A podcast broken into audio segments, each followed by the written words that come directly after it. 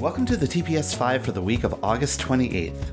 TPS 5 is a weekly recap of the latest in marketing, communications, and digital healthcare news as curated by the expert hosts of the Touchpoint Media Network. To learn more about Touchpoint Media, visit us online at touchpoint.health. Our lead story this week comes from The Atlantic and is called Long Haulers Are Redefining COVID 19. This article discusses the long term health issues that many people recovering from COVID 19 are facing. These issues can include gastrointestinal problems, severe morning nausea, fatigue, excessive bruising, erratic heartbeats, gynecological problems, sensitivity to lights and sounds, and even brain fog. Tens of thousands of people across the world collectively known as the quote unquote long haulers, have been suffering for months, often alone, unheard, and pummeled by unrelenting and unpredictable symptoms. It's like every day you reach your hand in a bucket of symptoms and throw some on the table and say, This is you for today, says David Putrino, a neuroscientist and rehabilitation specialist at Mount Sinai Hospital who has cared for many long haulers. Of these long haulers, most are women. Their average age is 44. Most were formerly fit and healthy, and they look very different from the typical portrait of a COVID 19 patient, an elderly person with pre existing health conditions. It's scary because in the states that are surging, we have all these young people going out thinking they're invincible, and this could easily knock them out for months, Putrino said.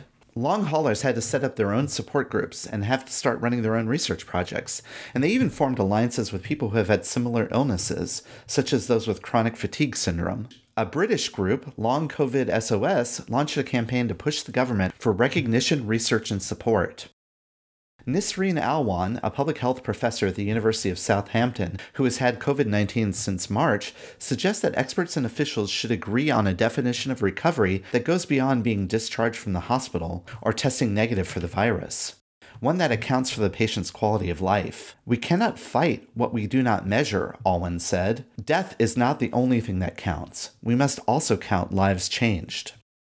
Some studies have hinted at the lingering damage that COVID 19 can inflict. An Italian study found 87% of hospitalized patients still had symptoms after two months. A German study that included many patients who recovered at home found that 78% had heart abnormalities after two or three months. And a team from the CDC found that a third of 270 non hospitalized patients hadn't returned to their usual state of health after two weeks. Now, for comparison, roughly 90% of people who get the flu recover fully within that time frame. These findings suggest that in the United States alone, which has more than 5 million confirmed COVID 19 cases, there are probably hundreds of thousands of long haulers, and many of them are still paying the price for early pandemic response failures. Many were unable to get tested when they first fell sick because tests were scarce.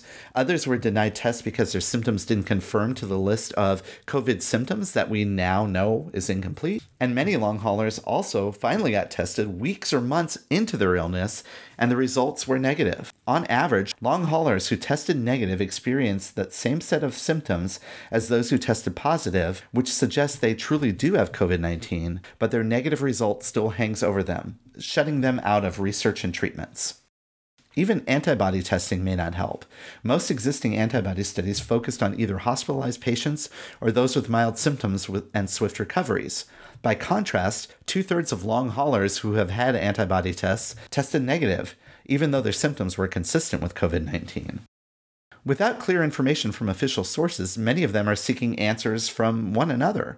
Support groups on Facebook have thousands of members, and one Slack group, founded within a wellness organization called The Body Politic, has almost doubled in size since June to more than 7,000 active participants from 25 countries. The group's membership morphs as the pandemic spreads. For example, when Brazil had a huge spike, they noticed a massive influx of Brazilian followers. The long term physical effects of COVID almost always come with an equally debilitating comorbidity of disbelief.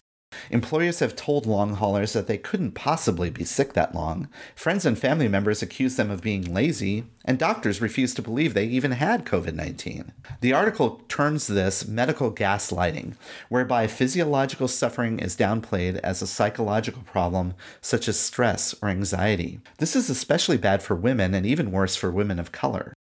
Doctors not taking our conditions seriously is a common issue, and now we have COVID 19 on top of it, says Margot Gage, a social epidemiologist at Lamar University, who is also black. When she sought medical help for her symptoms, doctors in two separate hospitals assumed she was having a drug overdose. Many long haulers have symptoms that resemble dysautonomia, an umbrella term for disorders that disturb the autonomic nervous system, which controls bodily functions such as breathing, heart rate, blood pressure, and digestion. Damage to this system, whether inflicted by the virus itself or by an overly intense immune system response, might explain why many long haulers struggle for breath when their oxygen levels are normal, or have unsteady heartbeats when they are feeling anxious. Things that were once automatic are now erratic. And more than 90% of these long haulers whom Putrino has worked with also have post exertional malaise, in which even mild bouts of physical or mental exertion can trigger a severe physiological crash. And despite this, many of these long haulers try to push themselves because they miss their lives and the need to return to work. No matter the exact diagnosis, the COVID 19 pandemic will most certainly create a substantial wave of chronically disabled people. It might be hard to ignore this cohort because of the sheer number of them, the intense attention commanded by the pandemic, and the stories from celebrities such as the actor Alyssa Milano and the journalist Chris Cuomo. And while the act of getting better is frequently framed as a battle between person and pathogen, ignoring everything else that is happening in a public health crisis is impossible. From the disregard of doctors, the misdirection of some politicians about the severity of this disease, public disregard for health protocols, Nothing about COVID 19 exists in a social vacuum. And as we learn more about this disease and the long term impacts of recovery, it might be best to stop referring to the pandemic in the past tense and simply using mortality counts as an indicator of our country's recovery from this public health crisis. You can read more in our show notes. And now, other news from this week. Fierce Health published an article entitled Larger Hospital Physician Systems Didn't Lead to a Better Quality, study found. The study, published Friday in the Journal of Health Affairs, touches on the impact of increased consolidation among physician offices and hospitals that has occurred in recent years. Researchers measured how large interconnected systems fared on nine quality measures that included whether the systems adopted payment reforms. CNN Health featured an article called A Silver Lining to the Pandemic At Home Care Helps Patients Detect Life Threatening Illnesses. With fewer in person medical appointments and more virtual ones, patients are monitoring their health at home and catching potentially deadly signs and symptoms earlier, spurring a movement to get more monitoring devices into the patient's hands. Yext published an interesting article about how the White House Chief Technology, Information, and Digital Officers called for federal websites to incorporate new schema.org tags about COVID 19, which is key to ensuring that COVID 19 resources and information surface online across search results. Lastly, be sure to spend a moment to take Jarrard's digital maturity study. This simple survey is designed to help healthcare organizations determine where they are with their digital tools and digital thinking. The links to all these stories are in the show notes. And that's it for this week's TPS 5. If you like the latest in healthcare news in an email delivered weekly to your inbox, be sure to subscribe to the TPS report, which you can sign up for on the Touchpoint Media website at touchpoint.health. Our thoughts are with those people impacted by the weather and environmental conditions over the past few months, including those in Louisiana, Texas, Iowa, Colorado, and California. Stay strong and stay positive and be well. We'll see you next week.